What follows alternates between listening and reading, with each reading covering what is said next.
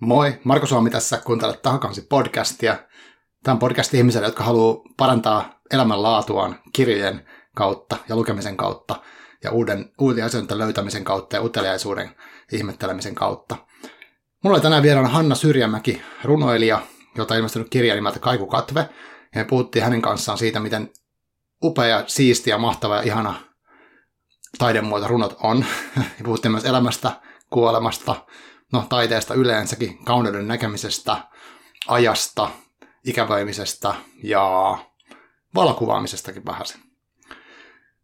Toivottavasti äh, tykkäät jaksosta, ja jos tykkäät, niin tietenkin tykkään, jos sä pingailet mua somessa tätä vastaavaa, koska äh, vaikka en haluaisi, niin elän tämmöisessä, äh, mikä tämä nyt on, tämmöisessä näkyvy- näkyvyyden hakemisyhteiskunnassa, jossa sitä näkyvyyttä pitää hakea keinolla millä hyvänsä näihin omiin, omiin tuota, luoviin tuotoksiin. Ja toki mä toivon, että moni, moni ihminen löytää tämän, tämän jakson ja innostuu toivottavasti lukemaan runoja. Joten levitä sanaa eteenpäin ja tuu ihmeessä kertomaan kommenteissa takaisin podcastiin tai Marko Suomen tilille, että mitä tykkäsit jaksosta. Kaikkea hyvää ja moi! Moi ja tervetuloa takaisin podcastiin. Tämä on tosi jännittävää. Mulla on tota pitkästä aikaa täällä Arkikulta kahvilassa niin ihan livenä henkilö mun täällä samassa tilassa juttelemassa. Tästä on jo yli kuukausi, kun viimeksi ollut näin, ja on hauskaa. Ja, mutta mä huomaan, että mä oon vähän niin kuin niin miten tämä tämä homma toimii taas näin livenä. Mutta mulla on tosiaan vieraana Hanna Syrjämäki, jolta on ilmestynyt tämmöinen kirja kuin Kaikukatve. Tervetuloa Hanna. Kiitos paljon. Tosi mukavaa, kun pyysit podcastiin tulemaan. Kiitos, kun tulit. Mä bongasin sut uh, jotenkin Instagramista. Mä tiedän miten. Ah, kerro. Mä pongasin sut, ehkä se oli niin. Ja en sen takia, että sä pidät podcastia tai muuta, vaan sen takia, että tässä on tyyppi, joka on kuullut semmoisesta bändistä kuin Ulver. Oi. Ja joka asuu vielä Hyvinkäällä. Että pakkohan mun on nyt niinku seuraa tätä. Ja sitten myöhemmin alkoi selviämään, että no okei, tää on niinku kirjallisuushenkilö. Ihan mahtava juttu. Mahtavaa. Siis Ulver on niinku ihan mun yksi semmoisia musiikkirakkauksia Joo, ollut sama. Ysäriltä. Kyllä ihan niinku, no, jostain ehkä 99 asti. Mm. Joo. Joo. Joo, ja siis tota, tämä on tosi kiinnostava alku siksi, koska mm, mä siis tosiaan sit, sitä kautta, kun sä olit seurannut mua, ja varmaan mä olin seurannut takaisin, ja sit sä, mä näin, kun sä mainostit tota, tätä Kaikukatve runokirjaa, runo, sitä runokokoelmaa, missä tämmöisiä Joo, sanotaan. runokokoelma. Niin, niin tota, ja, ja sulla oli niitä itsellä myynnissä tietty kasa ja sä sanoit jotenkin, että nyt, on, nyt saa vielä. Ja, ja sitten mä olin täällä arkikuulla, me oli kahvilla silloin vielä niin kuin auki, nyt on täällä edelleen tää sulku päällä tässä. Ja tota, mä ajattelin, että hitto olisi niin kuin hyvinkääläinen runoilija, että mä saisin tänne niin kuin yhden kappaleen. Sitten sit mä lähdin tilaamaan ja sitten me ollaan tavattu kerran, kun sä toit sen kirjan. Joo. Mutta runoissa me puhutaan tänään ainakin, mutta sitten mun on pakko tuosta, kun sä sanoit tuon ulver jutun, niin se, miten mulla alkoi Ulver-rakkaus, niin se oli silleen, että uh, mä oon soittanut bändeissä joskus uh, niin kuin parikymppisenä, ja mä tunsin semmoisen kaverin, joka oli tosi perehtynyt black metalliin. Siis se tiesi kaiken kaikista black metal-bändeistä. Ja sitten se soitti mulle Ulverin sitä, uh, sitä William Blake-sovitusta. Joo, se on ihana. Joo. Eli William Blake on tullut tämmöinen Marriage of Heaven and Hell, eli se on valtava runokokoelma kanssa, mikä kertoo niin kuin, jostain hengellisyydestä ja uskonnollisuudesta mm. ja niin kuin mielen ja kehon kaksi tämmöisistä. Mutta ne oli sovittanut kaikki ne biisit, niin kuin, tai ne sanat, niin, runot niin kuin biiseiksi, ja sitten oli semmoista elektroniikka juttu, että se ei ollutkaan sitä black metallia sitten. Joo, Wow. Mutta sitten se lähti, sitten mä oon kuunnellut kaikki levyt sen jälkeen. joo. Ulver on ihan... Ei niin kaukana runoudesta No ei, muutenkaan. Niinpä, mm. Mm. joo. Mutta hei, tota, mm, kerro itsestäsi jotain. Niin. Mulla on ollut viime vuosina vaikeus sulloutua mihinkään laatikoihin, ja mä oon yleensä sitten sanonut, että mä oon tällainen utelias seikkailija, mutta jos nyt jotain haluaisi sanoa, niin mä oon 37-vuotias. Mä teen nykyään kätilön töitä, mutta olen opiskellut kirjallisuutta 2000-luvun alkupuolella ja harrastan kirjoittamista, lukemista ja valokuvaamista. Okei, okay. Mm. hyvä. Kiinnostava yhdistelmä, että on kirjallisuuden opiskelija ja kä- kätilön työ. No, mutta ne ei ole kauhean kaukana toisistaan, niin se on niin kuin elämän peruskysymykset. Molemmista toinen on vaan vähän tälleen käytännönläheisempi juttuja. Sitten jos ajatellaan runoutta ja kätilön työt, niin molemmista maksetaan ainakin tosi huonosti. Ja niin. Aivan. Aivan. Joo, mutta no, intohimoisesti suhtaudun molempiin. Joo. Ja tota, nyt tämä Kaikukatve-kirja on sitten, tämä on ilmestynyt 2020, eikö? Kyllä, viime marraskuussa. Niin, Kohta keskellä puol- pandemiaa. Kyllä, keskellä pandemiaa, joo. Joo. Eli Kaikukatte on voittanut semmoisen runokaarina-kilpailun, mm. ja yleensä runokaarina-kilpailun voittajakokoelma julkaistaan Turun kirjamessuilla. Mm. Ja Turun kirjamessut oli tänä vuonna peruttu, niin, niin harmi just. vaan mä en päässyt, päässyt sinne, ja oli mm. hyvin niin kuin, pienimuotoiset julkaisujuhlat niin sitten muutenkin, mutta mm. ei se mitään haittaa. Aivan, joo. Tuli kuitenkin kirja ulos, ja joo. se on tärkeintä. Onneksi olkoon, että onneksi olkoon voitosta myös. Onko tämä tota, Uh, milloin tämän Kajukatvainen runot on kirjoitettu? No, ne on kirjoitettu tosi pitkän ajan kuluessa. Mä oon kirjoittanut, no ihan valehtelematta neljä vuotta noita runoja. Okay. En joka päivä, mm. enkä joka viikko, enkä edes joka kuukausi, mutta mm. se on ollut sellaista tosi hidasta kehkeytymistä, niin kuin mm. runojen kirjoittaminen usein on. Ja se okay. on hakenut hirveästi muotoaan se teksti ja ne teemat ja välillä se on ollut tosi pelkistetty ja sitten mä oon kirjoittanut taas lisää massaa ja sitten mä oon mm. taas karsinut ja ihan viimeisen muotonsa toi on saanut niin kuin viime elokuusta lähtien. Mm. Että mä oon vielä sen jälkeen, kun mä oon kuullut, että mä oon voittanut ja nyt tää, julkaistaan tämä runokokoelma, niin mm. työstänyt tosi paljon sitä lopulliseen muotoon. Aivan. Joo, koska mä luin, mä luin susta äh, haastattelun, mä en muista sitä mediaa, mutta tota, netistä löysin, eli siinä sä just kerroit, että apua, että nyt kun sä oot voittanut, nyt sun pitää vielä tuunata Joo. sitä. Joo, mä en ehkä ollut ihan niin kuin valmis, valmis siihen. Aa voittoon, että olisin voinut vielä seuraavat neljä vuottakin kirjoittaa, mutta toisaalta nyt mä oon hirveän helpottunut. Mä oon mm. saanut noin runot pois päiväjärjestyksestä mm. ja ton maailman niin kuin selvitetyksi ja nyt mä voin siirtyä johonkin uuteen juttuun mm. sitten. Että oli Joo. ihan kiva sanoa hei hei näille okay. runoille kuitenkin. Aivan. Uh, ennen kuin mennään tuohon vielä tarkemmin tuohon kirjaan, niin onko sulle tämä runojen kirjoittaminen, onko tämä sellainen asia, mikä on ollut sun elämässä pitkään mukana? No, on se aika pitkään ollut mukana se ei ole ehkä niin kuin syntyisin mistään yhdestä tietystä lähteestä, vaan se on jotenkin pikkuhiljaa tullut mun mukaan eri paikoista. Mm. Mutta mä muistan, että mä oon joskus teini-ikäisenä ää, lainannut kirjastosta jostain syystä Pablo Nerudan runokokoelman ja mm. jotenkin ihastunut siihen, että ai jaa, näinkin voi kirjoittaa ja näinkin voi ajatella. Ja sit mä oon siitä alkanut kirjoittaa ehkä jotenkin omia hmm. runoja. Sitten sen jälkeen mä oon ehkä suhtautunut runoon enemmänkin silleen niin kuin analyyttisesti. Mä muistan, että mä oon rakastanut esimerkiksi tuolla lukiossa, niin runoanalyysin tekeminen oli oh. ihaninta ja kivointa. Okay. Ja sitten kun mä olin yliopistolla, niin jotenkin se niin kuin asioiden purkaminen, että hei, että miten tämä on tehty, Joo. niin on hirveän kiinnostavaa. Aivan, aivan. Ja sitten jossain vaiheessa mä aloin itse, itse kirjoittaa enemmän ja mä menin jotenkin toisinpäin kuin monet. Että mä aloin ensin kirjoittaa prosa, oh. pitkää okay. muotoa. Ja sitten mä kirjoitin novelleja ja sitten se vaan niinku pieneni ja pieneni ja pieneni, okay. kunnes mä päädyin runouteen. Ja hei, että tämä on itse asiassa mulle se okay. juttu. Oh. Mutta siinä on monta lähdettä ja monenlaisia aikakausia siinä kirjoittamisessa. Ja tällä hetkellä se tuntuu todella mukaansa tempaavalta ja hmm. ihanalta tekemiseltä. Okei, okay. kirjoitatko jatkuvasti runoja? No nyt mä oon kirjoittanut niin kun jostain tammikuun puolesta välistä, niin varmaan ihan päivittäin. Mulla on sellainen mm. yksi tekstimassa, mikä hakee muotoaan ihan niin. samalla tapaa kuin mitä toi kaikuvat teki. Että välillä se on laajempi ja välillä se on niin kuin pienempi. Mutta mm. se näyttää muodostuvan jonkinlaiseksi runokokoelmaksi, jossa on mm. kyllä vähän sellaisia ehkä esseistisiä elementtejä, jopa okay. semmoinen niin kuin sekoitus. Mm. Okei. Okay. Kyllä. Ja. Onko sä, äh, onko sä käynyt aikaisemmin siitä prosesta ja novelleista, niin onko sä julkaissut niitä myös En jonnekin? En. Joo, ne on en. jossain toistaiseksi vielä piilossa. Joo, ne on, ja ne on, jostain mulla on sellainen, että kun asia tulee valmiiksi, sitten se unohtuu. Ja sit seuraava joo. kiinnostava asia näyttäytyy jo horisontissa, ja niin, nyt niin. mä lähden juoksemaan tota kohti. Ja joo, joo, samaista Ne on siellä. Kyllä. Mutta on oppinut tosi paljon.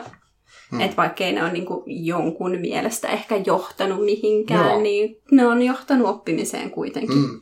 Toi on tosi kiinnostava pointti, koska tota, tässä olen keskustellut tästä aiheesta, niin kun, että mi, et missä vaiheessa joku juttu saa semmoisen legitimiteetin, että se on niin ollut vaikka sen arvosta tai että se on jotenkin jonkun mielestä hyväksyttyä. Että tästä on ollut esimerkiksi puhetta, kun puhutaan vaikka omakustannekirjoista, mm. että jos käyt sen prosessin läpi, että sä kirjoitat sen jutun, niin sitten se joko niin, että se ei sitä ikinä julkaista kellekään, tai sitten teet sen niin kuin jollain rajatulla porukalla, tai sitten teet sen julkisesti, niin tota, se, että sitten niistä vaan sitä arvostetaan, mikä on ehkä vielä jonkun kustantamon tekemä. Joo. Joo.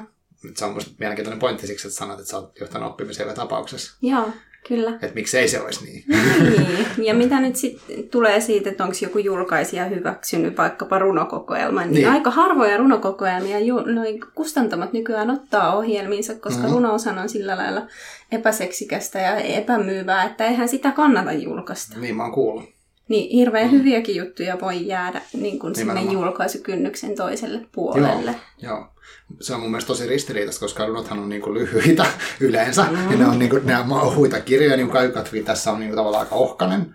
Vaikka neliönmuotoinen, mutta kuitenkin sillä tavalla, niin kuin, että Uh, ei ole niin montaa sivua kuin valtavassa romaanissa. Joo. Et, et nykyinen tämmöinen hektinen internetmaailma ihminenkin pystyy lukemaan sen. Kyllä, mutta kyllä runoudella menee kuitenkin ihan hyvin, mm. vaikka isot kustantamot ei enää julkaisisi, niin on paljon semmoisia runouteen keskittyneitä pieniä toimijoita. Mm. Esimerkiksi Poesia ja Joo. Sitten mikä se on se Raisa Jäntin ja Mirkka? Purukollektiivi. Joo, Purukollektiivi ja Kita ja mm, Esterin just. kirjat ja kaikenlaisia pieniä semmoisia intohimoisesti Niinpä. suhtautuvia tahoja kuitenkin. Niin just. Mm. Tota, tästä kajukatveesta, äh, mm, mä haluaisin sanoa tästä nyt jotain, silleen sä voit kertoa oman version ja mitä sä niin tästä ajattelet. Mutta äh, mulla on tässä vielä semmoinen tarina, mikä mä kerron vähän myöhemmin, uh, tästä, mitä mä niinku tätä luin. Mutta mä oon lukenut tämän kolme kertaa tässä sen jälkeen, kun mä ostin tämän sulta. Ja tota, tota, tota mitä mä nyt sanoisin tästä? Niinku, musta se oli semmoinen niinku, jotenkin semmoisen ikävöimisen fiilis. Ja sitten on se, niin näitä muotoja, että se on listoja, sitten on semmoisia niin pitkiä pätkiä, missä on monta lausetta vaan putkessa. Niin kuin, ne on mun suosikkeja itse asiassa, mikä on niin koko sivu maalattu tekstillä ja semmoisia kauttaviivoja välissä. Joo. Ja sitten tota, sitten tässä on niinku tämmöisiä tavallaan perinteisen runon näköisiä, missä on niinku lauseet peräkkäin. Niin, niin. mutta mä sitten, ja tässä on paljon aisteja, paljon niinku, semmoista niinku fyysisyyttä, kosketusta, ja, tai ehkä jopa semmoista ikävää niinku kosketukseen tai toisen luokse. Mm, mutta sitten mä en niinku, ihan kerran kun mä luin tämän, niin mä en osannut niinku, miten asettaa sitä mihinkään tiettyyn maailmaan. Mä mm. vaan niin luin nämä kaikki niin erillisenä sellaisena, niin kuin, ja sitten mä fiilistelin niitä. Mitä sä haluat sanoa Kaikukatveesta? No, Kaikukatve on syntynyt monen eri ajatuskulun seurauksena. Yksi ja ehkä dominoivin niistä on sellainen niin kuin kuolemaan ja kuolemattomuuteen liittyvä ajatus, jota mä oon lähtenyt tutkimaan. Eli mä oon ajatellut, että millaista olisi, jos mulla olisi ikuinen elämä, mutta muilla ei ehkä olisi. Ja sitten mä eläisin täällä ikuisesti, että se aikaa kuluu mm-hmm. ja kaikki läheiset, tuttavat kuolee joo, ja joo. maailma ehkä jotenkin autioituu ja sitten näkee sen, että mitä kaikkea kamalaa tapahtuu mm. tulevaisuudessa. Mm. Aivan. Ja näin, että mitä se sitten olisi, mitä se sit olisi niinku käytännössä, jos olisi ikuinen elämä. Just näin. Mä tein tämän semmoiseksi vähän niin kuin lohtuajatukseksi mm. itselleni mm. ja todistaakseni, että ihan, ihan niin kuin hyvä juttu, ettei täällä olla ikuisesti sitten kuitenkaan loppupeleissä. Mm.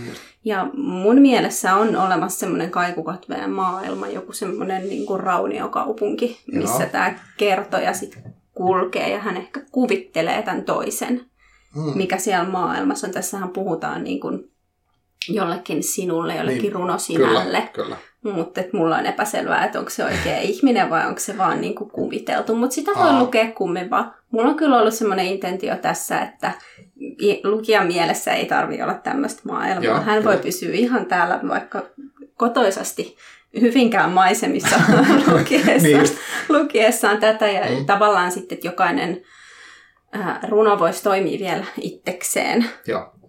Et, et, ei tarvi olla niin kuin kokonaisuudessa, vaikka mulle se onkin semmoinen mm. yksittäinen maailma ja sen tapahtumat.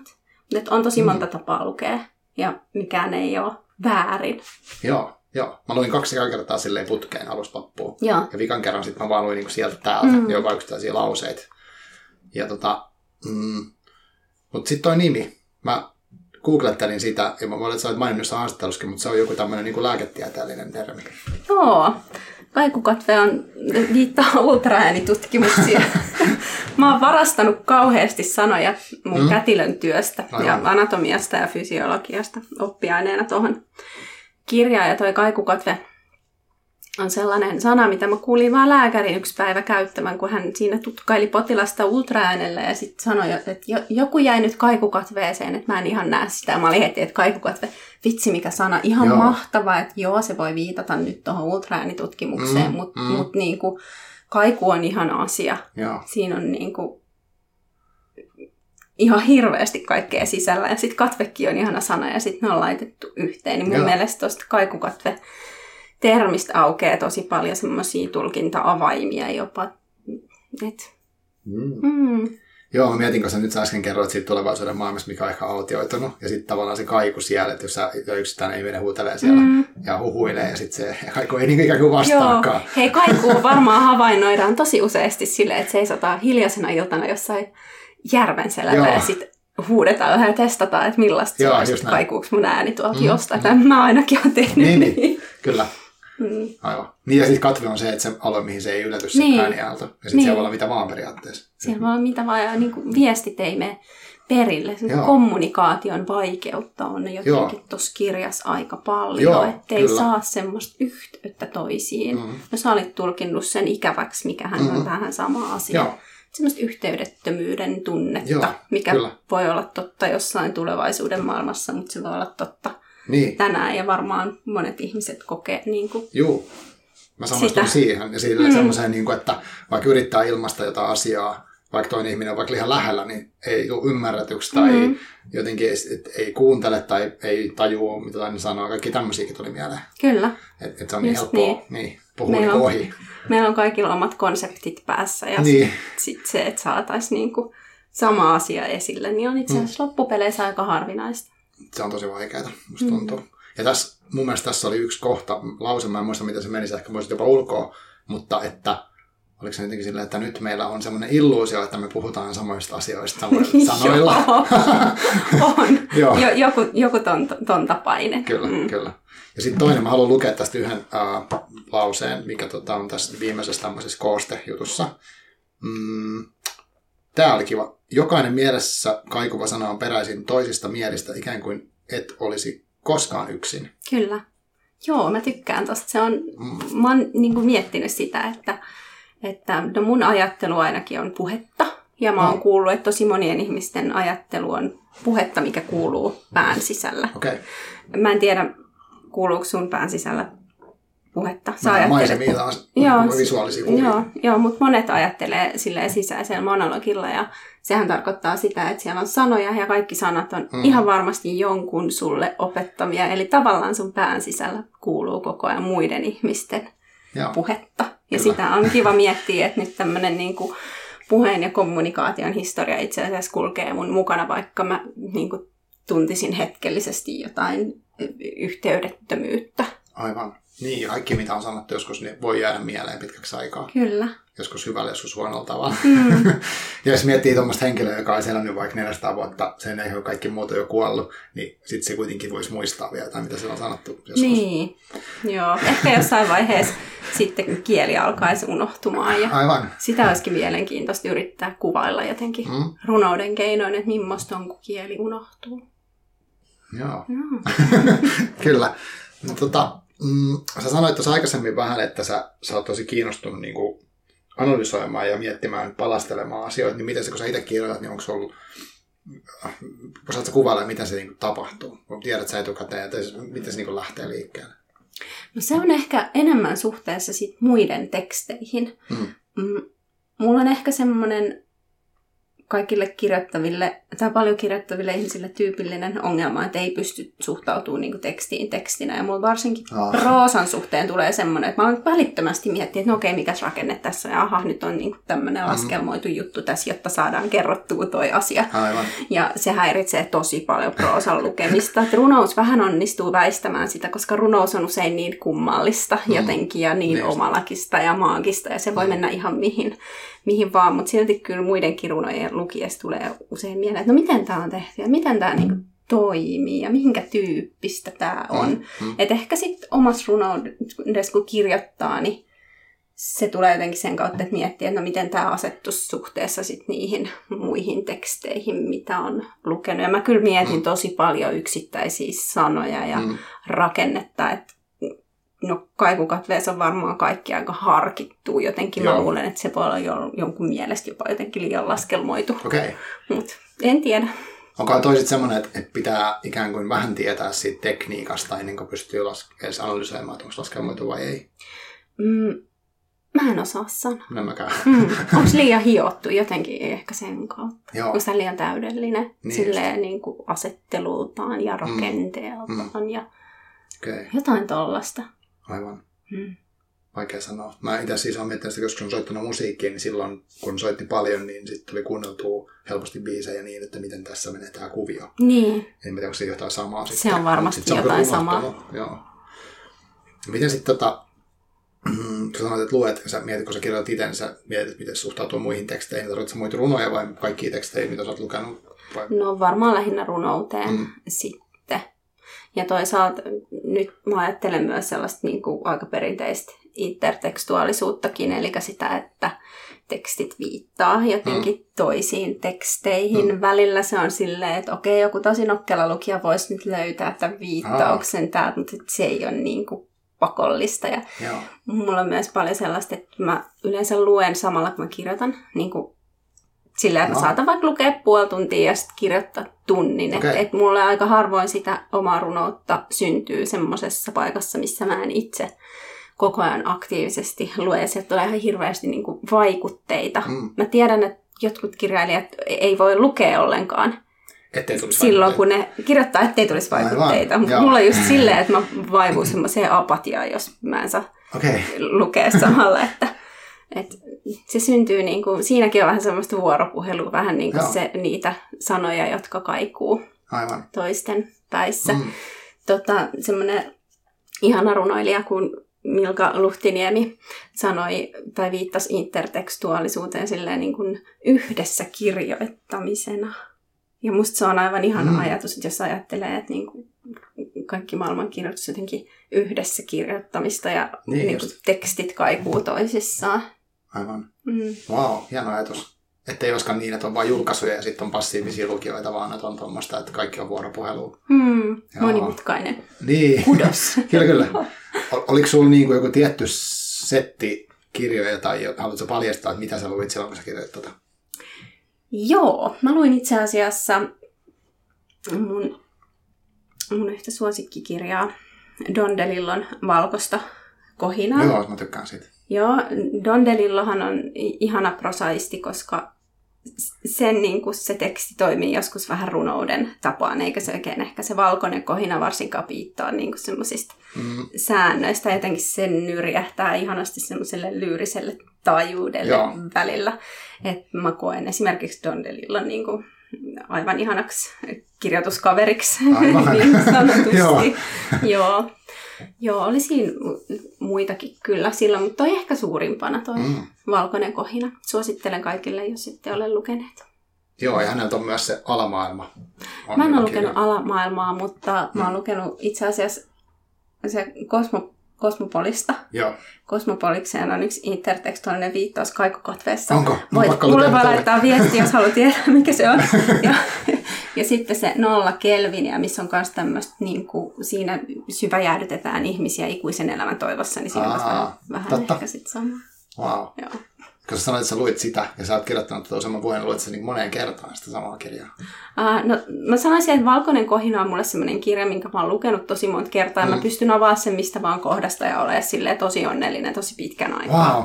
Kun mä oon lukenut sen niin monta kertaa. Mä oon ihan semmoinen, että mä varsinkin proosan suhteen mulla on tietyt teokset, mitä mä jaksan niin kuin lukea. Ja sit jos mulle tarjoillaan jotain uutta proosaa, niin mä oon vähän niin kuin nukahtamaisilla. Niin Ai jaa. et jotkut sanoo, että runous on kauhean vaikea. Mun mielestä proosa on kauhean vaikea.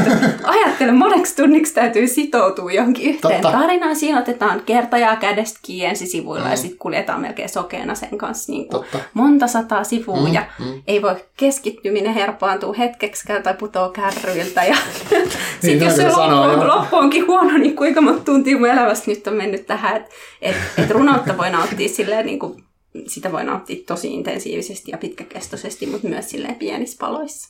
Okei, mä tykkään proosasta tosi paljon ja saan, mm, saan siihen vaikutteet, mutta mä oon silleen, että mulla aina korvaa jotenkin iskee se, kun joku tulee sanoa, että runous on vaikeaa, mutta ei. Joo, no mä oon siis hokenut, että runous on vaikea juttu vuosia ja itselläni, siis lähinnä, mä en tiedä miksi, mutta niin mä oon yrittänyt ajatella silleen, että mä aina haluaisin enää hokea sitä, vaan siirtyä niin kuin ikään kuin next levelille, eli vain Ihanaa. kokemaan sitä. Joo, next level on tosi En mä tiedä, mitä se tarkoittaa, mutta siis silleen, että mä en tiedä, mistä on tullut se käsitys edes mulle, mutta mä en halua edes mennä siihen nyt tai sillä tavalla, vaan enemmänkin, että uh, mä tykkäsin tuosta ajatuksesta, että tekstit on vuoropuhelu ja myös toi semmoinen uh, kirjallisuuden tutkija Nora Vaakanainen, ketä sanoi, että kaikki kirjat on niin kuin verkosto. Kyllä.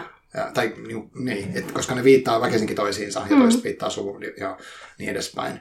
Mutta sitten sekin on musta hauskaa, että vaikka tämä ei välttämättä viittaa suoraan johonkin tiettyyn juttuun, niin mä saatan tulkita sen, Kyllä. niin se viittaisi. se on ihan tosi ok. Joo. Niin tota, mä voin kertoa nyt sen tulkinnan, niin sitten voidaan mennä, katsotaan mennä siihen vai ei. Mutta tota, mä siis luin nyt tämän, tämän, toisen kerran tässä ihan vähän aikaa sitten, koska nyt me lähestytään keskustelu. Niin, ja sitten mä luin äh, samaan aikaan tai vähän sen jälkeen tämmöisen kirjan kuin Olen legenda, eli I am legend, Richard Matheson. On sitä tuttu sulle? Ei ole. Okei. Okay. Tämä on siis 1954 ilmestynyt kirja alun perin. Ja tota, uh, toi kertoo uh, semmoisesta ihmisestä, joka on ainut hengissä selvinnyt ihminen semmoisessa tulevaisuudessa, missä on kulkutauti, muuttanut kaikki ihmiset, Jännittävää. muuttanut kaikki ihmiset jonkinlaisiksi vampyyreiksi. Joo. Ja, ja sitten se, se niin kuin metsästää niitä, että se selviäisi hengissä ja yrittää hakea ruokaa. Eli tämä kirja on niin kuin pohjana kaikelle tuollaiselle zombie-fiktiolle, mitä on sen jälkeen tehty. Night of the Living Dead ja Walking Deadit ja mitä näitä on. Mm. Kaikki nämä pelit, mitä on tullut. Mutta hämmentävää, sitten kun mä luin tämän, ja sitten mä luin sun haastattelun, niin kuin tästä, että tässä onkin tämmöinen tavallaan dystooppinen mm. maisema. Ja sitten mä heti rupesin katsoa, että näissä on ihan hirveästi niin kuin, tavallaan samaa fiilistä. Että tämä tyyppi asuu yksin talossa, missä se on niin kuin, peittänyt kaikki ikkunat tota, laudoille, että ne tyypit pääsevät sinne sisään aina öisin, kun ne herää. Ja sitten se kuuntelee klassista musiikkia ja muistelee sen niin kuin, rakkaita ihmisiä, jotka on kuollut niin kuin vaimoa ja lasta. Joo. Niin se mulla tuli hirveän niin apua, että tässä on niin sama meininki. Kyllä. Mitä sä ajattelet tosta? Tai toi oli hienosti hoksattu. Mulla tulee ihan niin kuin, ensimmäisenä mieleen se, että melkein mitkä tahansa kaksi teosta saa kyllä juttelemaan keskenään, kun niitä lukee rintarinnan niin. tai peräjälkeen, ah. varsinkin jos miettii, että hei, miten nämä vois suhtautua toisiinsa. Mm. Mutta toihan oli niinku ihan mahtava juttu, että sä tuit juuri noihin kirjoihin tarttumaan lähiaikoina. Joo. Joo. Ja tämä lähti siitä, kun mä kysyin Twitterissä vinkkejä, että hei, mä haluaisin lukea pitkästä aikaa jotain semmoista oikein niin puhuttelevaa, vaike- tai siis ei vaikeaa, mutta semmoista, niin kuin, mikä vähän saisi niin kuin, jotenkin sydämen syrjälleen tai näin, niin joku vinkkasi tämän, että tämä on niin kuin, ollut näiden kaikkien juttujen niin kuin, pohjalla. Sitten mä ajattelin, että vau, koska mä oon digannut sitä zombie-fiktiosta tavallaan omalla tavallaan, varsinkin ekasta näitä Deadistä. Mm. Mutta tämä oli sitten kirjana vielä kovempi, että tämä oli niin jotenkin tosi paljon järisyttävämpi kuin ne leffat, mikään niistä sovituksista. Mutta sitten ne tosi hyvin niin kuin, no vuoropuhelee sitten tämän kanssa. Koska mä mietin, kun tässä on myös semmoista niin kuin musta kauneuden arvostamista sellaista, kun se puhuu niin kuin siitä.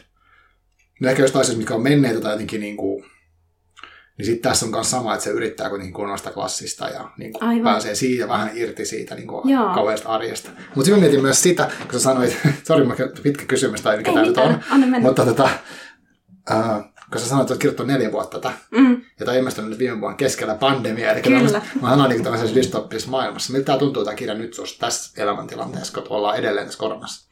No, mä en jotenkin ajatellut tota ehkä silleen, tuossa on jotain pieniä viittauksia koronaan, mutta ei kauhean merkittäviä. Joo. Ja mä itse asiassa en ollut lukenut tuota kaikukatsetta sen jälkeen, kun se tuli painosta, niin kertaakaan ennen eilistä iltaa. Ah, ja syynä siihen on se, että mä oon pelännyt, että jos mä luen sitä, niin siellä on kirjoitusvirhe ja sitten kauhistunut. että mä oon kyllä lukenut sit, niin kuin, jos mä oon lausunut jossain niin ääneen sieltä mm. yksittäisiä runoja, mutta en alusta loppuun. Ja eilen mä tein sen ensimmäisen kerran, että mä luin sen alusta loppuun. Ja ah. mä olin vähän unohtanut sen ja mä olin saanut aika kivaa semmoista etäisyyttä Joo. siihen. Ja mä olin jotenkin yllä, iloisesti yllättynyt, koska mä muistin, että se oli paljon huonompi Eikä. kuin mitä se on. Joo, mutta voi sitä varmaan lukea niin kuin jonkinlaisessa pandemiakontekstissakin, Niinpä. jos nyt puhutaan yhteydettömyydestä ja yksinäisyydestä, niin. mikä varmaan on vaivannut aika monia. Niinpä, niin ja sitten haikaillaan niinku oikeita live-kohtaamista, vaikka mm. ollaan Zoomeissa ja muissa niin. ja jotenkin tällaista niinku osalla ihmisistä, tai sitten pelätään toisiamme, koska me ollaan niinku potentiaalisesti tartuttu. Kyllä. Että vähän niin kuin ne zombiet. Joo. tota, no onko sulla onko sul joku semmoinen, tuleeko sul, mä, mä, nostin Instagramiin tästä muutaman sivun. Onko se muuten ok niin nostaa niitä? Onko se hyvä juttu? No, mulle se on ihan ok. Mä oon tehnyt jonkun verran Instagramiin just semmosia pieniä runoanalyysejä. Mm. Ja mä oon viime aikoina alkanut aina kysyä, että hei, et onko sun mielestä kiva juttu, jos mä niinku puhun tästä, tai jos Joo. mä nostan, tai jos mä laitan niinku kuvan hmm. tähän. Että et, et mä en tiedä, miten jotkut lakipykälät niin, menee sellaisen te, suhteen. Mulle, on se, mulle se on ok, ja mä kuvittelen, että tosi monien mielestä on kiva, jos niiden teoksesta puhutaan. Mm. Mä oon jotenkin kysynyt, koska se on niin helppoa, kun Instagramissa no niin. saa yhteyden ihan keneen vaan. Niinpä. Ja sitten jos mä nyt teen jostain ruotsalaisesta runoilijasta sen, niin sit mä en tiedä, onko se ihan mahdollista, mutta sit sillä ei ehkä ole niin jotenkin paljon ehkä väliäkään sen takia, että se ihminen ei ehkä loukkaan. En mä tiedä, onko noin tyhmä ajatella, mutta... Niin just. Tai siis... Hmm. No, mutta jos joku innostuu runoudesta sen takia, että mun tekstistä on jossain kuva, niin se on ihan mahtavaa. Joo.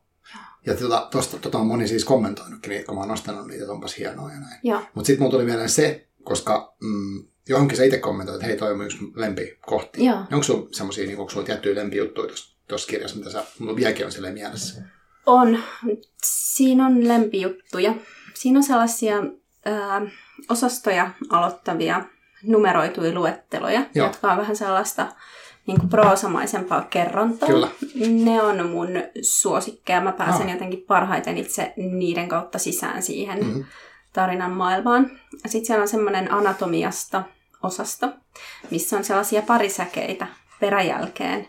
Mm. Pitkä, pitkä osasto, missä jotenkin semmoisessa niin kuin anatomisessa, mutta runollisessa hengessä lähestytään toista ihmistä, niin Joo. se on myös mun semmoinen niin kuin suosikki, että mä Aivan. tykkään niistä havainnoista jotenkin, mitä on siihen, mm. siihen päätynyt. Ja sitten sehän on kirjoitettu tämmöisen niin sanotun rajoitteen metodin kautta, okay. että mä päätin, että mun täytyy tehdä niin kuin pari säkeitä, jotka on about tasamittaisia, mm. niin kuin molemmat säkeet siinä säkeistössä. Aivan. Et sen on oltava näiden raamien sisällä sen tekstin. Okei. Okay. Keksii tässä rajoituksia tällaisia? Joo.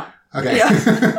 niin se jotenkin, semmoinen rajoitteiden käyttö usein, se rajaa huomiota. Ah. Tiedätkö, silleen, että sulla ei olekaan yhtäkkiä kaikki maailman muodot käytössä. Vaan nyt sulla on tämä ja sä saat keskittyä tähän. Mm. Eli mä koen jotenkin sellaiset metodit niin kirjoittamista ja sitten valokuvat myös niin valokuvaamista helpottaviksi. Eli mm. tänään mä yritän etsiä maailmasta vain punaisia asioita joo, joo, niin. sen sijaan, että mä yrittäisin hahmottaa tästä valtavasta sekamelskasta jotain kiinnostavaa. Niin sitten mm. mä heti näen, että aha, tuossa on punasta ja tuossa on punasta. Joo. Suosittelen kokeilemaan. Tuossa on tota, yhdessä NoFXen biisissä sanotaan silleen, että äh, tämä on ihan random tämmöinen ajatus, mutta että et, et tosi moni haluaa niin vapautta, mutta sitten, että jos se vapaus tarkoittaakin yksin uimista valtameressä, niin se ei olekaan niin hauskaa. Mm. Tässä on tämmöinen kohta, ensimmäinen listan kohta eka sivulta, että unnettomuuden aikaan asuntoni typistyi makuuhuoneeksi, jonka vuoteessa luennoin itselleni tuntikaudet unihygieniasta ja siitä, miten joku saattaisi itse sabotoida yönsä. Joo. Tuosta niin tämmöiset irvailut tähän kaikkeen uni uh, self-helpiin, mitä nyt Joo, kyllä. Joo, tota, Kaikukatveen runoissa puhuva henkilö ei tietenkään ole Hanna Syrjämäki, vaan joku ihan muu, mutta kyllä. on meillä jotain samaa. Ja mulla on unettomuushistoriaa tällä Aa, hetkellä myös niin just niin vuorotyöperäistä just unettomuutta, näin. että olen kyllä kuullut unihygieniasta ja yrittänyt tolkuttaa sitä itselle. Ihan varmasti. Kukapa ei olisi tässä päässä kuullut. Siinä on tosi paljon asioita unettomuudesta kyllä, kyllä joo. kirjassa. Ja musta on kiehtovaa ajatella nyt sillä mitä sä kerroit, että jos tämä ihminen on tosi elänyt niin kuin tosi kauan, niin minkälaista sen se, niin kuin, se on kuullut ne kaikki eri aikakausia unihygienia vinkit. Niitä varmaan aika paljon. kyllä, kyllä. Uh, sanoit tuosta kertojasta, että miten sä, on, onko sulla niin kuin, uh, en tiedä, onko yleistä, mutta niin kuin, onko sulla onko niin sanoa kertoja? Se on koko ajan, niin on, onko se niin aina sama kertoja vai miten se menee? No se on varmasti ihan tosi runokokoelma kohtaista. Hmm. Jossain se saattaa pysyä samana ja jossain se saattaa, saattaa olla eri tyyppi. Että mä en tiedä, onko sulle sellainen roolirunon käsite tuttu. Ei, kerro. Että saatat ikään kuin jonkun ihmisen rooliin, sä vaikka pikkulapsen rooliin mm. tai jonkun historiassa eläneen henkilön rooliin, niin mun runojen kirjoittaminen on usein jopa semmoista vähän niin kuin roolirunomaista siinä mielessä, että mä kuvittelen jonkun henkilön ja sitten mä menen siihen henkilöön. Mm. Ja tässä se nyt on toi Kaikukatveen maailmassa elävä tyyppi, Niin just. johon mä oon Joo. mennyt sisään. Okay. Mutta se selvii varmaan sitten runokokoelmia lueskelemalla, että mm. minkälaisia puhujia sieltä löytyy ja pysyykö ne samana. Joo. Et se on myös yksi sellainen asia, mitä voi miettiä lukiessa, että jos kaipaa sellaisia konkreettisia vinkkejä Mm. Mm. runon lukemiseen. Niin just. se, että no kuka tässä nyt puhuu, Kuka minkälainen tyyppi se on, miten se jotenkin jäsentää maailmaa, mitä Mm. huomioita se tekee. Aivan. Onko toista, kun sä sanoit, puhuit, että sä tykkäsit runoanalyysistä, niin onko toi yksi asia On, runoanalyysistä? joo. Mitä muita tommosia on elementtejä siinä on, että jos joku lukee vaikka aikakatvetta, niin mitä, mitä se voisi katsoa sieltä? No, mitähän sieltä voisi katsoa? Sieltä voisi vaikka pongailla niin kuin tapoja, joilla puhutaan siivekkäistä olennoista. Eli miten jotenkin lintuja nimetään siellä, Okei. tai siivekkäitä olentoja nimetään. Ja sitten mm. semmoinen rakenteellinen analyysi voisi olla kans jotenkin mielekästä, että hei, että miten tämä on rakentunut tämä kokoelma, että onko tässä joku järki vai meneekö tämä vaan niin kuin ihan miten sattuu jotenkin. Aa, Sieltä voisi ehkä tavoittaa jonkun rakenteen tai sitten olla tavoittamatta. Sekin on varmaan ihan ok tulkita. okei. Okay. Niin just, joo. Joo, tuosta on ollut mielenkiintoista. Mä tein vähän niin kuin puoliksi huumorilla puoliksi tota, tosissani äh, tonne Takakansi podcastin Instagram-tilille tämmöisen, että miten luetaan runokirjoja. Se oli hauska. Opas, Joo. neljän kohdan. Et Mun ota- siis runoilija. Instagram-kaverit on ainakin jakanut sitä ihan hirveästi silleen onnellisena, että jes, vihdoinkin joku kertoo. Joo, mä oon kuullut sen muilta sen menetelmän, mutta sehän on vaan sitä, että ota se kirja ja ota mukava asento ja lue sitä Joo. ja mieti sitten jotain, mitä, mitä herää ja sitten jatka. Kyllä. Uh, niin mä tykkään semmoisesta ajatuksesta. Mutta muun muassa mun mielestä on kiva miettiä tuommoisia analyysi, analyysikeinoja ja niin kuin pohtia. Ja varsinkin, kun sanoit tuosta uh, viittauksista muihin, niin mä itse tykkään hirveästi, jos mä löydän jostain kirjasta tai, tai, tai kokoelmasta niin viittauksia johonkin toiseen kulttuurituotteeseen. Joo. Vaikka mä kuvittelisin se itse, niin musta se on aina sellainen niin yes voitto. Tai jotenkin semmoinen niin bongailun, bongauksen ilo. Joo, kyllä.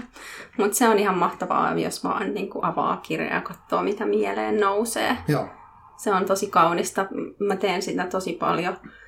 Se jotenkin, tiedätkö, sun elämä voi olla kuinka toisteista ja harmaata ja ar- Mm. arjen murhaamaa ja sit, sit Mm. sä tuut kotiin ja sä saat raapastua siihen sellaisen railon, mistä tiedätkö, pilkistää joku sellainen Aa. maaginen ja ihana Kyllä. runous, mikä vie sut hetkessä johonkin muihin maailmoihin. Joo. Runous on ihanaa. Joo, mä oon samaa mieltä tosta. Ja mä, tätä, tätä varsinkin, kun mä nyt tuossa lueskelin nyt, niin kuin tavallaan sellaisella tekniikalla, että mä avaan vaan jostain katon, niin silloin mulla tuli usein sellaisia, kun mulla on ollut välillä se runohommissa se ehkä hankala, niin mä oon lukenut liian nopeasti niitä liian Mm. vauhdilla.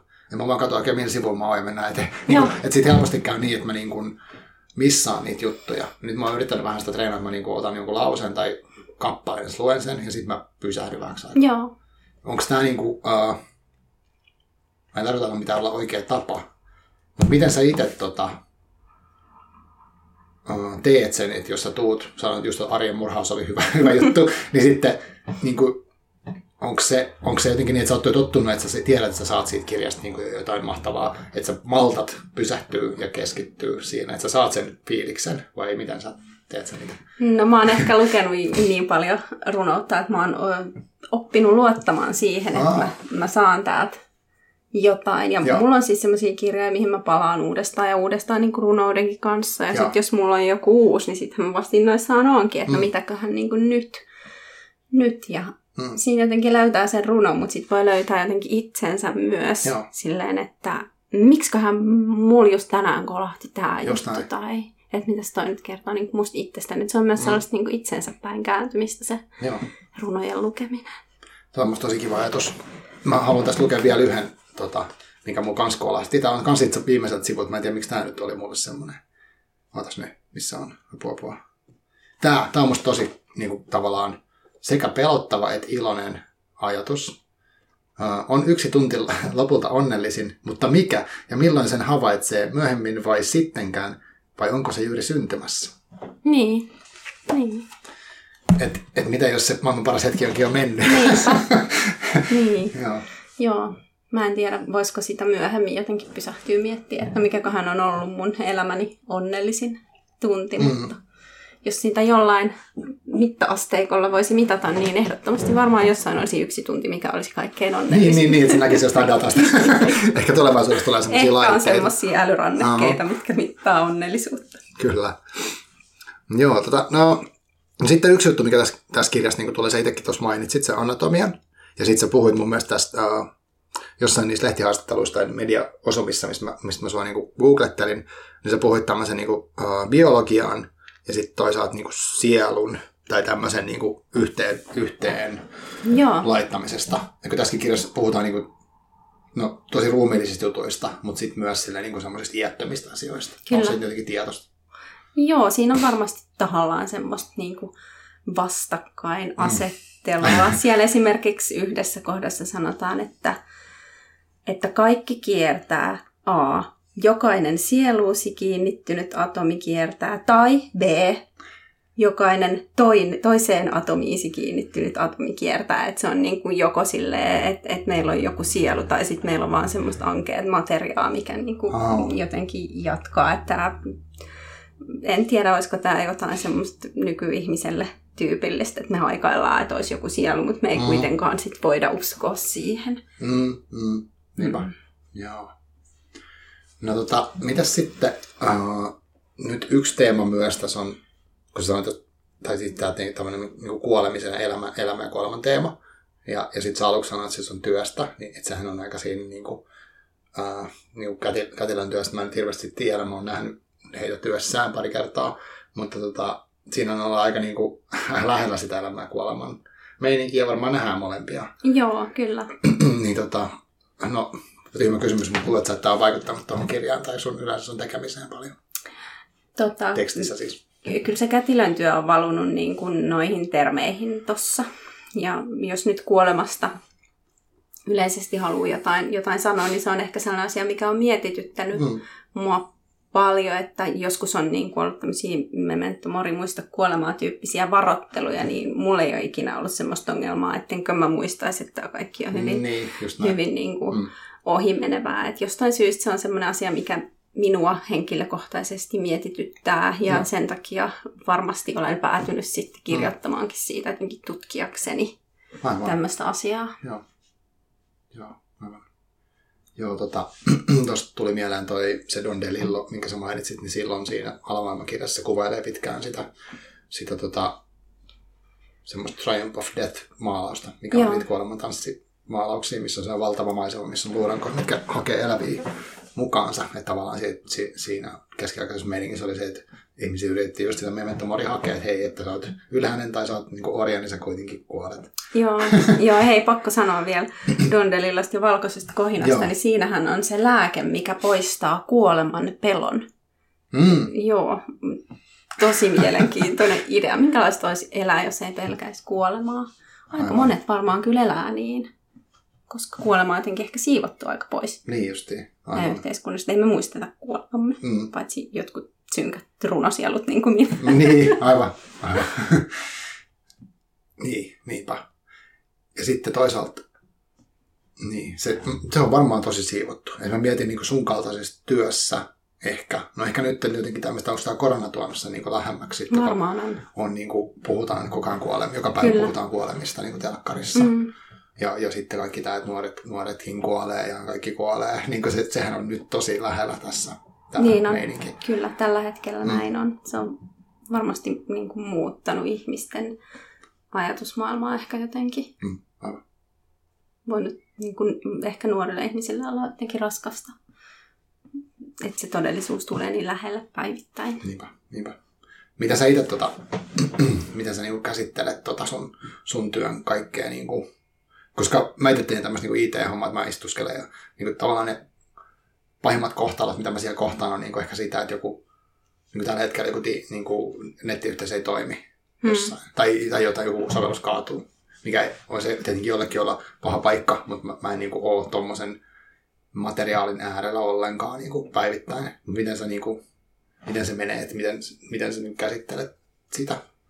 Ei- Ei sano, jos tämä oli henkilökohtainen kysymys, mutta tavallaan, että miten, miten siitä selviää. Niin, no kätilön työhän on yleisesti ottaen aika positiivista ja se on enemmänkin Mm. sitä syntymää. Mm-hmm. Et sanotaanko näin, että sitten kun se on sitä kuolemaa se kätilön työ, niin se on, niin kuin, se on ihan valtavan koskettavaa Mm, mm. ja mieleenpainuvaa. Niin justi. Ja voiko sitä käsitellä jotenkin Joo, siitä voi keskustella kollegoiden kanssa tai mä oon ehkä kirjoittanut jotain semmoisia tekstejä liittyen tähän aiheeseen, mm, mitä, mm.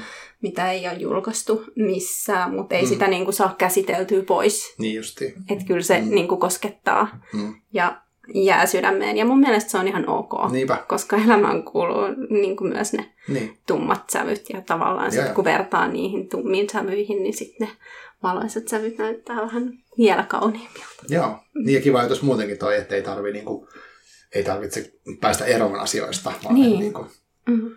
joo. Mitä sitten, tuossa toinen yksi teema, tässä on tosi paljon eri teemoja, jos rupeaa miettimään sun niin kirjaa, ja hirveästi oikeastaan. niin tota, vaikka tämä on niin ohkainen, nythän tästä tulee tämä runojen ehkä semmoinen siisteys, että tota, kun yhdelläkin sivulla voi käsitellä tavallaan sen koko elämän läpi periaatteessa jollain niin muutamalla Niinpä.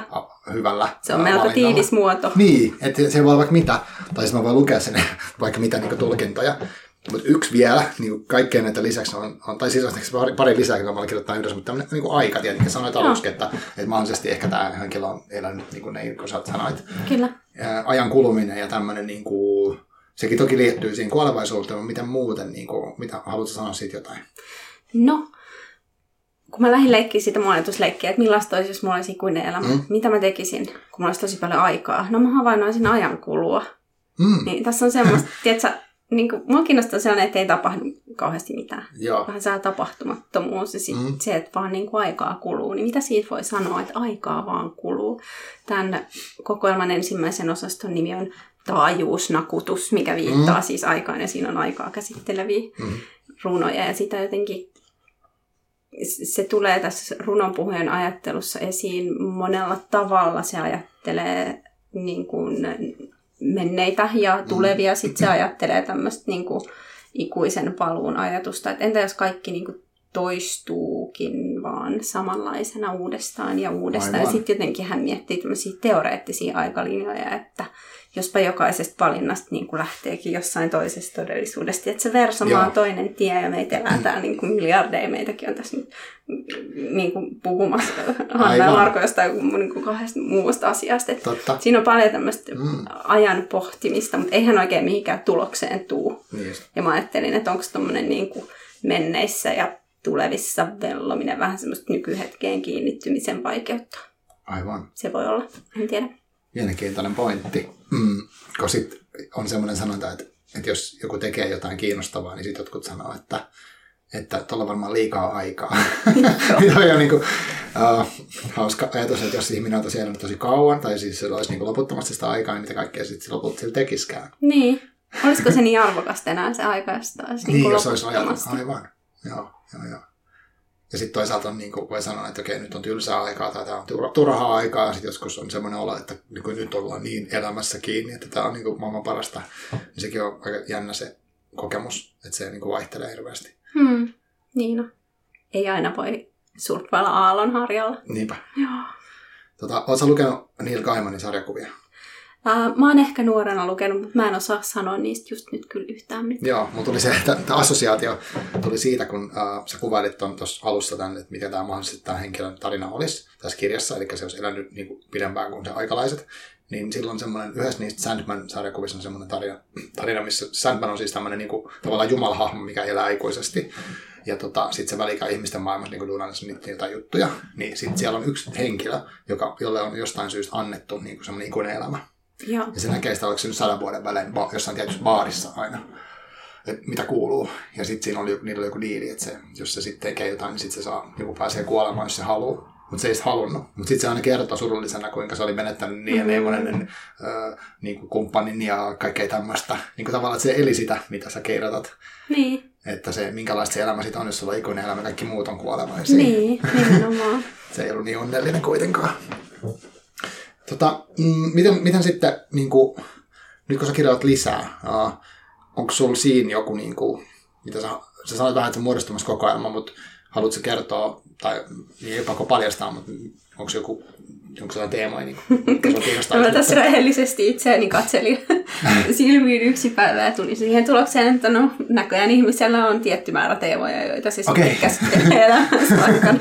Joo, No, mä ajattelin, että mä kirjoitan nyt semmoisen niin kuin oikein lempeän kirjan, ja semmoisen toiveikkaan. Ja mm. ihan on ehkä vähän sellaisen satumaisen jollain tapaa. Okay. Se hyvän mielen lohtukirjan. Mm. Kaikukatteesta on monet informoineet mua saaneensa hirveästi lohtua, ja Joo. mä oon ihan silleen, että vautsi, koska mun mielestä on tosi synkkä kirja. Okay. Mutta nyt mä ajattelin kirjoittaa oikein silleen on the bright side. Mutta kyllä mä Joo. luulen, että siellä on ehkä sitä yhteyden etsimistä kuitenkin yhä, ja niin ehkä pari mm. unetonta yötä.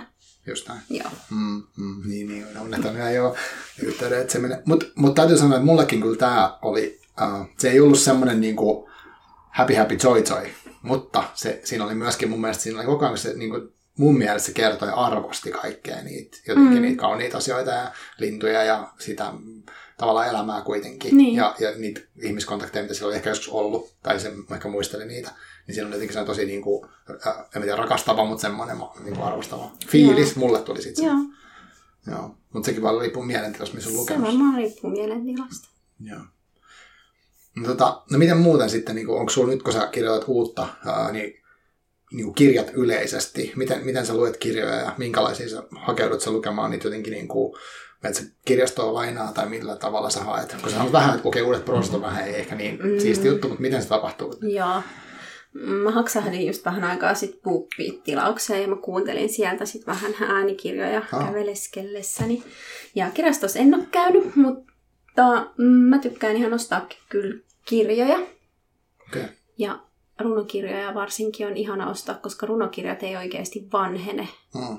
Niihin voi tarttua myöhemminkin silleen helposti uudestaan, vaikka juuri silleen, että lukee yhden runon sieltä ja, ja. sieltä ja täältä. Tota, mä oon lukenut viime aikoina Kaija Rantakarin Salit-kirjaa, joka on ihan mahtava runokirja. Se on niin kuin, mm, kirjoitettu sellaisille muotokuille, mitä saleissa esiintyvä runonpuhuja rakastaa. Ja sit mä oon lukenut Susinukke Kosolan turkoosivyöhyke kirjaa, jossa puhutaan niinku ystävyydestä semmoisessa vähän turulta tai vähän dystopialta näyttämässä tulevaisuuden mm. maailmassa. Ne on ollut tosi hienoja erilaisia ja silti sellaisia kirjoja, joissa on jotain, jotain samaa. Ja mä itse mm. asiassa toin sulle lahjaksi molemmat nämä kirjat, koska Aa, ostin niitä tekijöiltä, tekijöiltä niin tota, ylimääräiset kappaleet ja mietin, että kelle antaisin, niin mä annan nämä sulle, niin sä voit sitten, kun sä taas haluat tarttua joskus runouteen, niin kurkata vaikka mitä ne sisältää. Aa, kiitos paljon. Sitten mä luen ihan mun vanhoja runokirjoja, mitä, mitä mm. mulla pyörii kotona. Kotona on jotenkin tosi luotettavia ystäviä. Joo. Vitsi, runous tekee mun elämästä kyllä tosi paljon parempaa. Aivan. Uh, onko sulla jotain, niin kuin, mitkä on sulle ykkössuosikki runokirjoja? Tai onko sulla siellä vaikka joku muutama, jos pitäisi mainita? Mm. Mä sanoisin, että semmoinen Häri Salmenniemen Kivirivit-niminen kirja mm. on mun suosikki. Okay. Se on kirjoitettu silleen niin sanotusti metodisesti, että on sääntöjä, eli ainakin tarina kertoo näin. Okay. Mutta äh, tässä äh, runoilijan yhden viikonlopun aikana muistaakseni kirjoittanut vähän mieleensä kaikki, mitä mm. tulee, ja sitten hän on järjestänyt ne uudestaan silleen, että hän on muistaakseni, olisiko seitsemälle eri osastolle laittanut aina yhden runon. Ja sitten niistä, niinku, niistä tulee sellainen tavallaan seka, sotku, mutta sitten hahmottaa kuitenkin sen ta- tarinan sieltä. Ja ne on semmoisia niinku, proosarunopätkiä ja sitten sieltä hahmottuu semmoinen niinku, jotenkin ehkä vähän niinku ahdistava, ahdistava elämäntilanne, missä on kuitenkin jotain semmoista niinku, satiirisen humoristista ihanuutta. Hmm. Mä pidän tosi paljon siitä teoksesta ja Häri Salmenniemen runoudesta muutenkin, ja se on ollut kyllä, kyllä mulle tota innoittajana no. runouden kirjoittamisessa. On, on, on ihan hirvittävä määrä kaikki inspiroivia, inspiroivia runoilijoita, ja mä oon jotenkin tosi kiitollinen siitä, että me ollaan sellaisessa maailmassa, että esimerkiksi tuon Instagramissa voi niinku katsoa, että mitä kaikki runoilijat puuhaa ja ajattelee ja postailee. Että et se tuntuu jotenkin niinku tosi arvokkaalta. Että vaikka nyt voidaan olla mitä mieltä vaan mm. sosiaalisesta mediasta, mutta niin, niin. mut toi on ainakin yksi ehdottomasti hyvistä puolista siinä. Kyllä. Tuleeko sinulla sieltä mieleen Instagramin maailmasta nyt jotain semmoisia runoilijoita, ketä sä haluaisit, tai ketä mun kanssa vaikka seuraa? No, mä en tiedä, seuraako Kaija Rantakaria. En ehkäpä. No, mutta sä voit seuraa Kaijaa, se on Kaiku ja Kai. Ja sitten mä tykkään tuosta Aura Nurmen Instagramista, hän on ihana runoilija muuten myöskin ja suosittelen varsinkin Leijona Potsailla runokokoelmaa, niin Joo. Auralla on ihan mielettömän hienoa sisältöä, niin kuin silleen, semmoista arkista elämää, mitä hän puhelee, mutta sitten myös hän tekee semmoisia niin kirjallisia puduareja, missä hän perehtyy johonkin teokseen Mm. niin kuin Aivan. mitä mä arvostan tosi paljon, koska se on silleen jotenkin helposti lähestyttävää Mm. runoanalyysiä Joo. monille, ettei tarvitse mennä just kirjastoon lukea jotain parnassoa, vaan voi, Niinpä. voi katsoa vaan Auran Instagramia. Joo, toi on musta hienoa, mitä, mitä somella voi tehdä. Ja, ja mitä säkin teet, joskus sä nostat tätä juttuja. Mutta myös, mm, sähän teet myös someen niin kuin, no valokuva. Mä en tiedä, miksi sä pitäisi kutsua, mutta se Joo. näyttää mietityltä ne sun Kyllä. kuvat. Ää, et, et siellä on, sä käytät sitä suorakaiden muotoa ja sitten sulla on tekstejä. Joo. Mutta ne on niin kuin, hienon näköisiä. Onko se osa sun niin kuin tätä lu, luomista jotenkin? Se, onko Instagram sulle tärkeä luovuuden tai tämmöisen tekemisen? Paikka? Joo, siis mä tykkään ottaa valokuvia ja sitten mä vaan yhtenä päivänä hoksasin, että hei mä vaan laittaa tänne Instagramiin. Mm. Ja sitten mä huomasin, että hetkonen ihmiset tykkää näistä. Joo. Ja siis musta tuntuu, että mun Instagram nick uun uun Mm. on jo semmoinen niin kuin oma taiteellinen projektinsa, joka elää jotain oma, omaa Joo. elämää siellä, Aivan. että, että se havaitsee niin kuin asioita ihan tietyllä tavalla. Joo. Ja se ottaa ihan tietynlaisia kuvia ja silloin jotain omia maneereita, mitä se aina Aivan. toteuttaa. Se on vähän semmoinen oma taiteellinen projekti, se, minkä, minkä tekeminen on niin kuin jotenkin ihan vaan plussan puolella ja niin, niin kuin hauskaa miettiä. Että hei, tossa on kuva, nyt mä otan ton ja mä laitan sen Instagram-storiin. Otat sen järkkäriä vai ihan puhelimen? Mä otan ihan puhelimella. Joo, just joo. Otan mä joskus, prosessia, siis mä joo. tykkään valokuvaamisesta ja Joo. mulla on kyllä järjestelmäkamerakin, Mm. mutta paras, puhe, paras kamera on se, joka on mukana, eli Just näin. yleensä puhelin. Aivan. Tuosta tuli mieleen tosi erikoisella tavalla, mun on pakko sanoa tämä, koska tämä ei tavallaan niin liity mihinkään. Mulla on tässä pöydällä tämmöinen kuin Martin Heideggerin äh, kirja nimeltä Esittelemiä ja kirjoituksia osa kaksi. Ja, Ja tämä tulee, tässä on kaksi juttua. Toinen on se, että ensinnäkin kun sanoit, tosta, sanoit että sä saat lukea kirjoja tai runokirjoja silleen, että sä avaat minkä tahansa sivun ja sitten sä otat sieltä jonkun vaikka kohdan ja luet sen ja sitten sä pääset niin kuin johonkin, sit lähtee niin kuin moottorikäyntiin jossain niin aivoassosiaatiomeiningeissä. No, äh, mä oon kuunnellut ton Esa Saarisen niitä luentosarjaista äh, filosofia ja systeemejä. joo, Ja se, jossain niistä, sehän puhuu niinku tuntikausia aina, mutta jossain niistä jaksoista sanoo sellaisen jutun, että se käyttää semmoista välähdystekniikkaa, kun se lukee kirjaa. joo, mä oon kuullut Oot myös kuullut, joo. välähdystekniikasta, se on ihan no mahtavaa. se on toi sama. Eli katsot kirjahyllystä sama. Ja luet jonkun, jon- avaat mistä vaan kohdasta, luet vaikka yhden lauseen ja sitten lähdet niinku, sit katsot, mitä tapahtuu. Koska sitten voi tulla assosiaatiokin, mutta tulee tämä asia mieleen ja sitten tuli toi ja toi. Se oli tosi siisti. Mutta, mutta sen takia mulla on tämä kirja, koska Esa Saarisen viimeisessä luennossa mainitsee tämän kirjan. Ja tämä kuulemma jossain, täällä mä en kävin tänään tämän kirjallisuutta hakemassa, mutta tämä kirjoittaa jossain kohtaa silleen, että, että, että miksei ihmisen elämä voisi olla runollista Mm. jotain, joku tämmöinen lause, mitä sä analysoisit pitkään siinä luennossa. Mitä sä ajattelet tuosta noin, niin kun, sä oot kuitenkin selvästi runoilija, ja nyt sä teet tämmöistä, niin kuin, sulla on vielä tämmöinen taidehahmo niin siellä Instagramissa, niin uh, mitä sä koet? Onko sun elämä runollista? Mitä se tarkoittaisi sulle?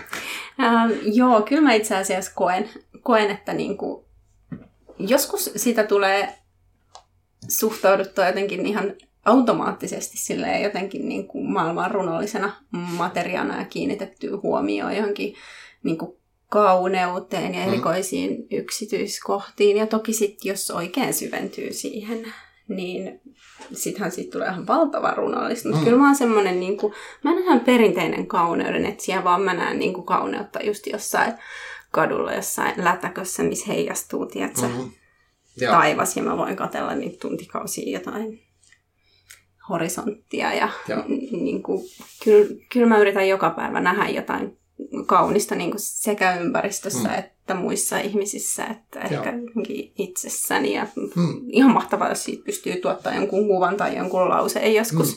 Mm. Joo. Joo, kyllä Joo. elämä voi olla runollista vai miten se meni nyt? En, en mä tiedä, se oli joku tämmöinen, että Joo. voisiko olla tai miksei voisi olla. Voi olla, voi olla. Niin just, joo. Mutta on kiva ajatus, uh, tai elämä niin tämmöisenä ta- jotenkin taideteoksena, ja sitten voi miettiä, mitä se taide niin tarkoittaa. Niin sitten tuosta oli hauskasti, kun sanoit, että sä yritettiin niin vaikka kauneutta tai jotain mielenkiintoista jossain, mistä on se näkymässä. Koska on helppo olla silleen, että no, tavataan arkea ja niin kuin bla bla bla, ja odotetaan, että tulee loma ja odotetaan, että Mm. tulee joku tietty hetki, ja sitten sit niin kuin helposti missaa niin kuin niitä Joo. m- hienoja juttuja. Niin kuin itsekin koko ajan elän siis sellaisessa niin kuin kohinassa, valkoisessa kohinassa, mutta tota, niin kuin, että uh, asiat menee ohi helposti. Niin menee. Joo. Ja sitten tuosta sun äh, Instagram-taiteesta, mä sanon nyt niin, niin siinä, siinä on just sillä, että saattaa joku, sä voisit vaikka toskin, kun on toi tommonen, mä voisin kuvitella, että sun Instagramissa voi pihan näkyy tommonen niin kuin vähän, vähän murentunut betonityyli ja siinä on vähän kuolleet lehtiä ja tämmöistä. Sä voisit ottaa siitä semmoisen kuvan, mikä olisi, so, sopisi siihen formaattiin. Joo, kyllä. Joo, kyllä. Uh, niin, ja sitten tuossa sanoit vielä hauskasti, että kun sä luet, niin sä kirjoitat, kun siis sä kirjoitat niin, että sä luet samaan aikaan, että koko ajan otat sisään sitä tavaraa. Mm. Joo. Ja, niin, mitähän mä tuosta enää sanoisin. Kuulostaa kiehtovalta elämäntavalta. Joo. Mun elämästä on kehkeytynyt ihan, ihan tosi mukavaa. Mä koen, että mä saan kyllä joka päivä niin kuin todistaa jotain ihanaa. Ja mm. mä myös jonkin verran työskentelen ja järjestelen elämääni silleen, että, että mulla olisi aikaa semmoiselle jotenkin maailman ja itseni havainnoinnille. Mm. Mm. Onko sulla sul tollasia niin tuohon liittyen, niin uh, miten sä itse koet kirjoittamisen tai tämmöisen luovan toiminnan, niin mm, pitääkö sulla olla tällaiset edellytykset jotenkin vaikka, no okei sä puhut univaikeuksista, mutta niin kuin, tämmöisiä, tämmöisiä niin arkisia asioita, mitkä pitää olla tietyllä tavalla, että sä pystyt luomaan, vai onko se joka tapauksessa semmoista, mitä sä teet? Mm, kyllä, ei, ei mun tarvii olla mitään erityistä ympäristöä. Joo. Tai näin. Kyllä, kyllä mä pystyn oikein, oikeastaan mistä vaan. Mä huomaan, että mä voin jossain arkisen toiminnan keskelläkin miettiä, miettiä vaikka jotain okay. runo, runojuttuja. Että musta tuntuu, että se on semmoista niin kuin asiaa, mikä on mun alitajunnassa käynnissä koko ajan. Sitten sieltä välillä ah. niin kuin välähdyksenä, se paljon, että niinhän se pitikin mennä siinä, Joo. siinä runossa ja Joo. muuta. Okei. Okay. Joo. Joo, jotenkin hienoa, että sä oot laitanut tuommoisen niin ilmaisutavan. Selvästi se toimii sulle hyvin. Tota, mitä sä, uh, voisiko silleen sanoa vielä, että no, me ollaan puhuttu runojen lukemisesta ja tästä niin kuin vaikka erilaisista niin kuin pikkusista kikoista, millä voi sitä analyysiä jos sitä haluaa tehdä, tai sitten vaan fiilistelee sitä, mikä musta on hienoa kanssa. Nämä molemmat on musta kivoja tapoja. Hmm. Että et, et niistä voi saada enemmän tai vähemmän, tai yrittää mangailla tai vaikka popkulttuuriviittauksia. Mutta sitten, uh, mm, mitä mä sanoa? niin, mitä mä oikeasti, mä, mä taisin unohtaa vähän, mitä mä niin olin sanomassa. Ai, nyt mä muistan. Jos joku haluaa kirjoittaa runoja, mitä sä sanoisit heille? Kun mitä, mä rupean, haluan kirjoittaa runoja, niin mitä sanot, pitäisi tehdä? Uh, mä sanoisin, että pu- ota, ota jo mieleesi joku kuva ja lähde pureutumaan siihen ja mieti, että miten siitä, siitä voisi puhua niin kuin jotenkin toisin sanoin. Kuva. Tai, tai niin, joku, mun mielestä runot on usein niin kuin kuvia. Ne voi olla monessa paikassa ikään kuin samaan aikaan, mutta mä jotenkin ajattelen yksittäisen runon helposti niin kuin kuvaksi. Okei, okay. tarkoitatko niin tavallaan vaikka valokuva niin sillä idealla? Joo, mutta se voi olla tosi monessa paikassa samaan aikaan. Runot on ihmeellisiä, ne voi olla niin kuin ihan hirveän monessa kerroksessa, mm-hmm. ne voi mennä ihan mihin vaan suuntaan. Mutta jotenkin se, että mieti joku kuva tai joku tunne ja yritä sanoa se jotenkin toisin kuin miten se yleensä sanotaan. Koska mun mielestä runous on paljon sitä, että sanotaan asioita toisin kuin yleensä etsitään joku uusi tapa kuvata tätä okay. asiaa. Mm. Sitten mun mielestä ihan mahtava tapa aloittaa runojen kirjoittaminen on lukea jonkun muiden runoja ja sitten niin lähteä miettimään, että mikä voisi olla mun versio tästä. Aa. Se olisi vähän semmoista niin kuin intertekstuaalisuutta. Niin, ja... niin, niin. Niin cover-versio, no, mutta niin kuin. Joo, joo. joo. Aika hauska idea. Kyllä. Joo, joo. Ja sitten vaan rupeaa kirjoittaa. Koska toi oli musta hauska idea, mutta mä siis on, on siis jonkun verran niitä yrittänyt. Mä oon jopa tehnyt semmoista joskus, joku vinkkasi mulle, että voi kirjoittaa semmoista täynnävirtaa aamusivutyyppistä Kyllä. juttua ja sitten sieltä valita sanoja. Ja, ja sitten katsoa niistä joku kokoelma. Sieltä koveretaan esiin niin, runo. Niin, sieltä tulee jotain sitten, ja voi olla järkevää tai ei. Joo, tai ehkä se järkevää. Mutta miten sitten, vielä tuohon vähän liittyen, niin mm, miten sä itse ajattelet, että mistä sä tiedät, että se on, se on joku runo, niin kun sä oot tehnyt sen jotenkin aloittanut tekemään ja sitten sä teet sitä uudestaan, uudestaan ehkä hiot sitä, niin milloin se on niin valmis? No, kaikukatverunot oli valmiita, koska tuli se päivä, kun se piti vaan lähettää sinne painotaloon, että niin jos sitä päivää ei olisi tullut, niin ne varmaan pyöris, pyöris yhäkin sieltä tietokoneen näytön vaihtamassa muotoa. Että hmm. En mä tiedä, onko ne valmiita. Voihan olla, että ne jatkaa nyt jossain jotenkin toisella tavalla niin kuin muotoutumistaan sit vaikka uusissa teksteissä, mutta mm, ehkä, niin va- ehkä valmista ei tule. Aivan, okei. Okay. Toki hyvä vastaus. Joo. No, tota, mm, jos mä haluaisin jotenkin niin kuin summata tämmöisen tai tiivistää, mistä me ollaan puhuttu, mä oon puhuttu aika paljon kaikista asioista. Uh, mutta tuota kajukatteesta tosi paljon, mikä on musta siistiä, koska musta tässä on niin kuin tämä, mikä tässä runo-asiassa on niin kuin hienoa, että, että, että tässä on niin kuin taas mä palaan tähän, että on ohut. et, et siis se on pienessä tilassa hirveästi asioita, ja sitten mm. voidaan löytää siitä, niin kuin me puhutaan monta tuntia, että okei, tästä tuli tämmöinen tämmöinen mieleen, sitten mitäs tämä, ja, ja niin kuin, mitä kaikkea voi liittyä siihen 400 vuotta, tai miksi mä niin kuin tietyllä pitkään aikaa elämiseen vaikka. Uh, mutta mut, siis lyhyessä tilassa voi olla paljon asioita, ja sitten tota, mm, ja niissä voi olla teema tai olla olematta teemaa. Mm. Ja jotenkin niitä erilaisia kertojia. Onko jotain semmoista Sky kirjasta tai tästä runoasiasta vielä, minkä sä haluat sanoa, että mä en ole tajunnut ottaa esiin? No voi vitsi, mulla on sellainen ongelma, että mä voisin puhua runoudesta vaikka kahdeksan tuntia. Okei, okay, no niin, mutta meillä on aika kiire.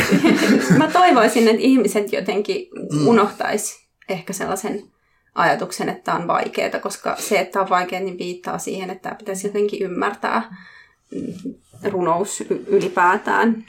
Menisi vaan jotenkin rohkeasti katsoa, että minkälaisia ajatuksia itse löytyy runouden hmm. äärellä. Ja sitten toisaalta ei ehkä runouden tarvitse olla kaikkien juttu. Mä oon jotenkin melko varma, että et maailma keksii niinku tavallaan uusia runouden hmm. tapoja tai sitten sellaisia asioita, mitkä jotenkin toteuttaa sitä funktioa, mitä runous vaikka merkitsee mulle niin jollain, jollain muulla tapaa.